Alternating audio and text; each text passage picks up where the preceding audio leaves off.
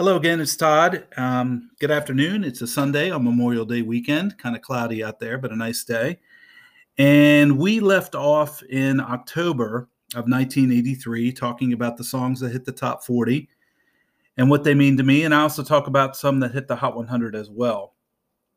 But it looks like this time, looking over the list for this uh, session of spinning singles, it's all top 40. Uh, there isn't any uh, Hot 100 I'm going to talk about.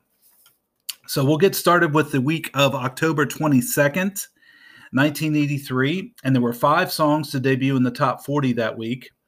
And the highest debut, jumping from 55 to 32 that week, was another hit from Michael Jackson off a thriller. And this, this one, I would say, is probably the least one that you hear the least on the radio or did back then. It's called PYT, Pretty Young Thing. And it's on the Epic label, of course. And it did have a picture sleeve. And the picture sleeve is kind of purple with him in white on the cover and on the back. And it would go to number 10. So it was a pretty big hit for him because he was very hot back then. And that's Michael Jackson PYT, got a lot of airplay. And it has maybe a five to ten dollar value, depending on the condition, with the picture sleeve on that. And that brings us to the next song to come in behind it at number 34 was a song by John Cougar Mellencamp. And at that time, he was adding his real name of Mellencamp, and that's what it says on the label. And it was from his album Uh-Huh. And the song's called Crumbling Down, and it was on still on the Riva label at that point. And it came in at 34. It would go to number nine. So it was also a top 10 hit for him. And it does have a picture sleeve, and it shows him on the cover with some angels around his head and I believe that's also the cover of the album. Uh huh. And um, it's probably about a five to six dollar record. The picture sleeve's kind of hard to find. You don't see it a lot nowadays. Um, but the record is medium hard, I'd say. Not one you hear on the radio too much. It did get some airplay when it was out. And that's Crumbling Down by John Cougar Mellencamp. By the way, he is still recording as of today. He's got a new album coming out this summer. And I've heard a couple cuts off of it and it sounds pretty good he is uh, very uh, what I call politically motivated nowadays, and a lot of his songs have a lot to do with the politics and what's going on in this country now. But back then, he was just singing about um, everyday stuff, and that was crumbling down. Next song behind that, coming in at 38, was another song by the group Journey, and they were already very big at that point. And this one was from their album Frontiers. It's called "Send Her My Love," and it was a ballad type rock song on the Columbia label and it came in at 38 would go to number 23 nationally so it wasn't huge it was a mid hit for them. And this one did not have a picture sleeve it was only the record and on the familiar uh, orange columbia label and it did get quite a bit of airplay and you still hear it every now and then. Probably about a three to four dollar record and that's journey send her my love. Next song to come in right behind it at 39 was another top 40 hit for jackson browne and he was still charting quite a bit back then and this is called Tender is the Night, kind of a mid tempo rocker. And it was from his album Lawyers in Love on the Asylum label. And it did have a picture sleeve, and it shows him. I'm not sure what he's doing. He's just uh, just shows a headshot of him just staring in there, and the same on the um, other side of the picture sleeve. The record itself is not that valuable. I'd say three to four dollars with the picture sleeve, and it was a moderate hit because it made it to number 25 nationally and um, didn't get a huge amount of airplay, but it did get some. And you hear it every once in a while nowadays. And the last song I'm going to talk about is one I never hear on the radio. It just squeaked into the top 40 because that's as high as it got was number 40. And it's a song by Stacy Lattisaw, and she's um, an artist from around this area, from the DC area, and it's called Miracles. It was a ballad, and it was on her Purple Cotillion label. And it did not have a picture sleeve when this came out. And like I said, it just squeaked the top 40. I think it only spent one week or maybe two weeks in the top 40 at number 40 by Miracles with Stacy Lattisaw. And it wasn't a huge hit and did not get a lot of airplay. I'd say it's a three to four dollar record, but actually a stock copy is kind of hard to find. Uh, you can find the promo, but the stock copy is a little hard to find. And that brings us to the last week of October 1983, and it was dated the 29th. And there were uh, six songs to come in that week.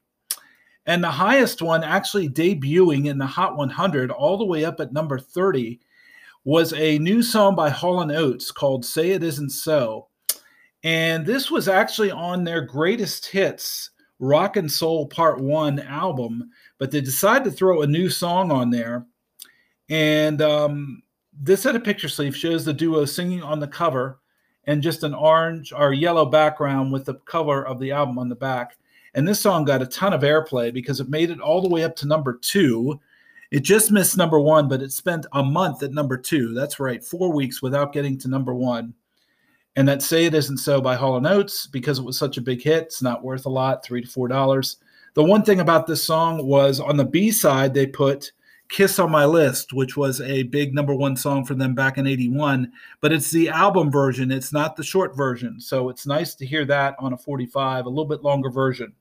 And um, it's normally on the RCA label, but this is a custom label just made for this song. And it's kind of a yellow, gray, and red label with Daryl Hall and John Oates written on it. And that's Say It Isn't So. Next song I'm going to talk about came in at number 35 and it was by the rock group Loverboy from Canada. It was called Queen of the Broken Hearts. And um, it was from their album Keep It Up. It did have a picture sleeve, and it shows the group coming down a hillside, all lined up, same as the back. And this was a very upbeat rocking song. In fact, I liked it a lot. It made it to number one on my countdown back in 83, but it only made it to 34. So it was kind of odd. It came in at 35, went to 34, spent a couple weeks, and then fell off the top 40.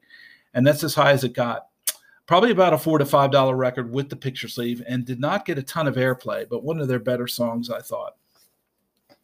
Which brings us to the next song and everybody thought that this artist was a one-hit wonder because he had a number one song on the flashdance soundtrack called maniac and i'm talking about michael sembello but he did have another top 40 and this was it. It came in at 36 and would go to 34 just as high as loverboy got it's called automatic man very kind of obscure. You never heard this much except when it was out, and you never hear it today. But it's Michael Sembello on the Warner Brothers label. The song that hit number one for him on the Flashdance soundtrack was actually on Casablanca. But the flip side of this is from a movie called Summer Lovers. And that was a big movie that was out the summer of 83. But uh, the A side was the one that charted. And it was only on for a few weeks at number 34. Um, kind of a hard record to find. I'd say not a valuable record, just a hard one to find. It's one of those records that only brings maybe three or four dollars, but try to find a stock copy of it. It's kind of tough. The next song I'm going to talk about was a duet. And at this point, Dionne Warwick was singing with all sorts of people. And this one was a duet with Luther Vandross. And it's a ballad called How Many Times Can We Say Goodbye? And it came in at 38, would only go to 27 nationally and it was on the Arista label. That was the uh, label that she was on. And Luther Vandross was actually on Epic at the time. And it's from the album with the same title, How Many Times Can We Say Goodbye? This is a song I did not hear much about, did not think about this song much because I only heard it a couple times. And it was a ballad. And back then I wasn't really tuned into ballads too well. So it's probably about a three to four dollar record with no picture sleeve. And that's Dionne Warwick with Luther Vandross. And How Many Times Can We Say Goodbye? Next song to come in right behind it at 39 was another hit for the Human League, and they had had two big hits already. And this was called Mirror Man, and it came in at 39. We only go to number 30. So it wasn't a huge hit for them, but it was upbeat. And I remember hearing this song, it was kind of catchy. It was on the A&M label, the Herb Alpert label, and it was from the album Fascination. And it did have a picture sleeve, and the picture sleeve is black with a picture of the group on the back and kind of a square of the group on the front. And uh, the thing about this record is the picture sleeve is probably harder to find than the record. The sleeve is probably a five to six dollar sleeve. The record's only two to three dollars, and it did get quite a bit of airplay because it was kind of catchy, but only made it to number thirty, and that's the Human League with Mirror Man. And the next song to come in at number forty was another song by Culture Club, and they were very very big at this time. And this is from their album Color by Numbers. It was called Church of the Poison Mind and it's not one you hear about even even today you didn't hear about it much but it did hit number 10 for them. So it was a pretty big hit. And the picture sheet shows a guy taking a picture on the front and a picture of the group. And it's kind of written in japanese on the back. So it's kind of cool cool video and a cool song to this and one you not hear too much. It's probably about a seven to eight dollar record if you can find it with the picture sleeve. And that's church of the poison mind by culture club And like I said, it did go number 10, so it was a top 10 hit for them. Let me refresh my voice here a little bit. Okay. And that brings us to November of 1983. And the first week in that month was dated November 5th on the Billboard Hot 100. And there were three songs that debuted in the top 40 that week. And the first one was by Irene Cara. And uh, we were just talking about Michael Sembello, and she had her big hit with Flashdance. But this was on a different label. It was on the Geffen label, and she had report, uh, put out a new album on that label. And this was called Why Me? And it was called uh, What a Feeling, the label. Picture sleeve shows her on the cover, kind of a green background. And this one got a ton of airplay. I just remember hearing this a lot. It was very upbeat and it was over the radio quite a bit. Came in at 37, would go to 13 nationally, so it was pretty decent hit for her. And that's Irene Cara with Why Me, probably about a $5 record with the picture sleeve. Next song I'm going to talk about is a true hit one hit wonder. They only hit the Hot 100 once and they hit number 39 and would only make it to 36. And this group was called JoBoxers, kind of an interesting name. And the song was called Just Got Lucky and it's on the RCA label. And it came in at 39. Like I said, only went to 36, probably about a three to four dollar record. Um, and one got a little bit of airplay, not a lot. I didn't hear it a lot, and it's not one you ever hear today much at all. So it's one of those ones that falls in the one hit wonder category, and that's JoBoxers with Just Got Lucky. And then the last song I'm going to talk about for that week came in at number 40, and that's as high as it got. It's um, it's by the Manhattan Transfer and it's called Spice of Life. And it was nice to hear them back on the charts. Always liked this group. Um, and it was from their album Bodies and Souls. And it did have a picture sleeve and it shows uh, red and blue kind of caricatures of them. And uh, like I said, only got to number 40 for a couple weeks in the top 40, and that's it. And not one you heard a lot on the radio either, but still kind of an upbeat song for the Manhattan Transfer and Spice of Life. Not a valuable record at all, maybe three to four dollars with the picture sleeve. And that brings us to November 12th of 1983. And it was a busy week because there were seven songs that debuted in the top 40 that week. And the highest one coming in at 29 was a very funky dance song by Rufus with Chaka Khan called Ain't Nobody. Great, great song. Love this song. Um, would only go to 22 nationally on the pop chart, but much bigger on the R&B chart. But it's on the Warner Brothers label, and it was probably their last big hit together before Chaka Khan went out on her own. And it's from the album Live Stomping at the Savoy, even though this is a um, a studio cut. But it has been covered several times, and it's just a great song. Ain't Nobody by Rufus and Chaka Khan.